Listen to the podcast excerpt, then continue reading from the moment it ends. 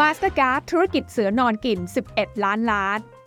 รู้หรือไม่คะว่าบริษัทอเมริกันส่วนใหญ่นั้นจะมีอัตรากำไรเนี่ยเฉลี่ยอยู่ที่ประมาณ สิบเปอร์เซ็นต์ ค่ะหรือเรียกได้ว่าถ้ารายได้ร้อยหนึ่งเนี่ยเขาก็จะกำไรกันประมาณสิบบาทนะคะแต่รู้หรือไม่คะว่ามีอยู่บริษัทหนึ่งนะคะที่มีศักยภาพในการทำกำไรเก่งกว่าค่าเฉลี่ยในตลาดถึงสี่เท่าตัวนั่นหมายความว่าทุกๆร้อยบาทที่เขาทำได้เนี่ยเขาจะทำกำไรได้ถึงสี่สิบบาทกันเลยทีเดียวค่ะและบริษัทที่เรากำลังพูดถึงอยู่ตรงนี้เนี่ยนะคะก็คือ Mastercard นั่นเองค่ะ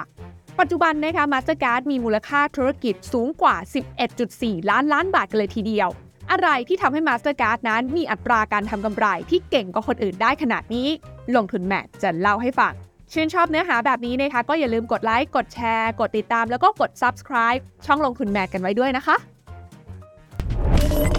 ขอต้อนรับเข้าสู่รายการลงทุนแมนจะเล่าให้ฟังสนับสนุนโดย ที อาร์ Cloud อี อาร์ พี สำหรับคนรุ่นใหม่สนใจข้อมูลเพิ่มเติม ดับเบิลยู ดับเบิลยู ดับเบิลยู ดอท ที อาร์ คลาวด์ ดอท ซี โอ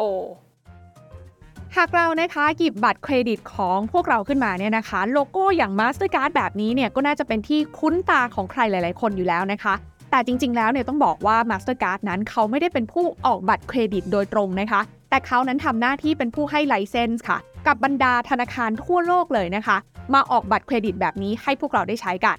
โดย Mastercard นั้นก็จะได้รับเงินส่วนแบ่งจากทุกๆธุรกรรมของการใช้บัตรนะคะไม่ว่าจะเป็นบัตรเดบิตหรือว่าบัตรเครดิตค่ะเฉลี่ยเนี่ยก็จะอยู่ที่ราวๆ ศูนย์จุดหนึ่งสี่เปอร์เซ็นต์ ซึ่งตัวเลขนี้เนี่ยฟังดูแล้วอาจจะดูไม่ค่อยสูงเท่าไหร่ใช่ไหมคะแต่ส่วนแบ่งตรงนี้เนี่ยเรียกว่าเป็นรายได้ประจำหรือว่าเป็น recurring revenueซึ่งอธิบายง่ายๆก็คือไอ้ธุรกรรมหรือ transaction ที่เราใช้ผ่านบัตรเนี้ยมันเกิดขึ้นตลอดเวลาใช่ไหมคะนั่นหมายความว่า Mastercard เองก็ได้รับรายได้ตรงเนี้ยเป็นส่วนแบ่ง ศูนย์จุดหนึ่งสี่เปอร์เซ็นต์ ของทุกๆ transaction ที่เกิดขึ้นบนโลกนี้ตลอดเวลาเช่นกันในขณะเดียวกันค่ะ Mastercard เองก็แทบไม่ได้ออกแรงอะไรเลยนะคะเขาเนี่ยแค่ทำหน้าที่คอยควบคุมระบบการชำระเงินเท่านั้น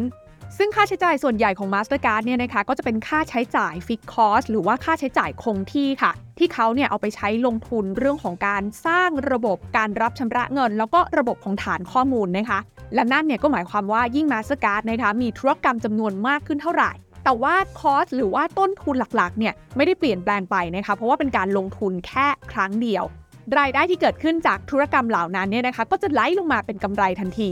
และนี่แหละค่ะก็เป็นสาเหตุสำคัญนะคะที่ทำให้ธุรกิจของกลุ่มนี้เนี่ยมีศักยภาพในการทำกำไรที่สูงกว่าอุตสาหกรรมอื่นๆและถ้าถามว่าปัจจุบันนะคะมีผู้ถือบัตร Mastercard เนี่ยมากขนาดไหนก็ต้องบอกว่าตัวเลขเนี่ยนะคะสูงถึง สองพันหกร้อยล้านใบ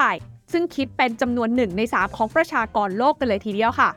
ทีนี้ลองมาดูกันนะคะว่าผลประกอบการที่ผ่านมาของ Mastercard เป็นยังไงกันบ้างปีสองพันยี่สิบเนี่ยรายได้สูงถึง ห้าแสนสามหมื่นล้านบาทคิดเป็นกำไรเนี่ยนะคะ สองแสนสองหมื่นล้านบาทค่ะส่วนปีสองพันยี่สิบเอ็ดนะคะรายได้ก็เติบโตขึ้นมาเป็น หกแสนหกหมื่นล้านบาทกำไรก็เติบโตขึ้นมาเป็น สามแสนล้านบาทและสิบสองเดือนล่าสุดที่ผ่านมานะคะรายได้เนี่ยก็สูงถึง เจ็ดแสนห้าหมื่นล้านบาทกำไรเนี่ยก็เติบโตตามมาอยู่ที่ สามแสนสี่หมื่นล้านบาทถ้าคิดเป็นการเติบโตเฉลี่ยของรายได้เนี่ยก็จะสูงถึง สี่สิบสองเปอร์เซ็นต์ ในขณะที่กำไรเนี่ยนะคะเติบโตเฉลี่ยสูงถึง ห้าสิบห้าเปอร์เซ็นต์จากตัวเลขที่ได้เห็นเนี่ยก็สะท้อนให้เห็นว่า Mastercard นั้นเติบโตแบบก้าวกระโดดขนาดไหนนะคะและถึงแม้ว่าช่วง หนึ่งถึงสองปีที่ผ่านมาเราจะเจอกับโควิด สิบเก้า เข้ามาบ้างนะคะแต่สังเกตไหมคะว่าตัวเลขทั้งรายได้แล้วก็กำไรของ Mastercard เนี่ยกลับเติบโตอย่างต่อเนื่องเพราะว่าการใช้ธุรกรรมบนบัตรเครดิตเนี่ยนะคะถึงแม้ว่าเราจะเจอล็อกดาวน์ออกไปไหนไม่ได้แต่การใช้จ่ายเนี่ยโดยเฉพาะอย่างยิ่งในโลกออนไลน์แล้วก็จ่ายด้วยบัตรเครดิตมันก็ยังมีอยู่อย่างต่อเนื่องเช่นกันและนั่นก็สะท้อนให้เห็นนะคะว่าทำไม Mastercard นั้นถึงยังรักษาระดับการเติบโตได้ดีแบบนี้และสิ่งเหล่านี้นะคะก็สะท้อนมานะคะในตัวของ Market Cap หรือว่ามูลค่ากิจการของตัว Mastercard เองค่ะที่ห้าปีที่ผ่านมาเนี่ยนะคะปรับตัวขึ้นมาสูงถึงหกเท่าตัวปัจจุบันเนี่ยนะคะ Mastercard มี Market Cap หรือว่ามูลค่ากิจการสูงกว่า สิบเอ็ดจุดสี่ล้านล้านบาทไปแล้วเรียกว่าเป็นธุรกิจเสือนอนกินที่กินนิ่มแล้วก็โตอย่างต่อเนื่องเลยค่ะและสำหรับใครนะคะที่ฟังดูแล้วอยากจะร่วมเป็นส่วนหนึ่ง อยากจะลงทุนเป็นเจ้าของกิจการของ Mastercard กันบ้างถามว่าทำได้ไหมก็ต้องบอกว่าณวันนี้เนี่ยนะคะเราสามารถเข้าไปเป็นส่วนหนึ่งของกิจการที่มีความแข็งแกร่งระดับโลกกันได้แล้วนะคะผ่านการเข้าไปลงทุนในหุ้นของ Mastercard นั่นเองซึ่งสำหรับใครที่ถนัดออกไปลงทุนต่างประเทศเองก็เข้าไปลงทุนในหุ้น Mastercard ได้แต่ถ้าใครเนี่ยนะคะอยากจะลงทุนผ่านกองทุนรวมตอนนี้เนี่ยหนึ่งในกองทุนที่เลือกลงทุนใน Mastercard ก็คือกองทุน Megatrend ของทางบลจ. ธาลิสนั่นเองท่านไหนสนใจรายละเอียดนะคะก็เข้าไปอ่านหนังสือชี้ชวนสำหรับกองทุนนี้ได้หรือว่าติดต่อสอบถามรายละเอียดเพิ่มเติมกันได้ที่ฟินโนมีนาค่ะ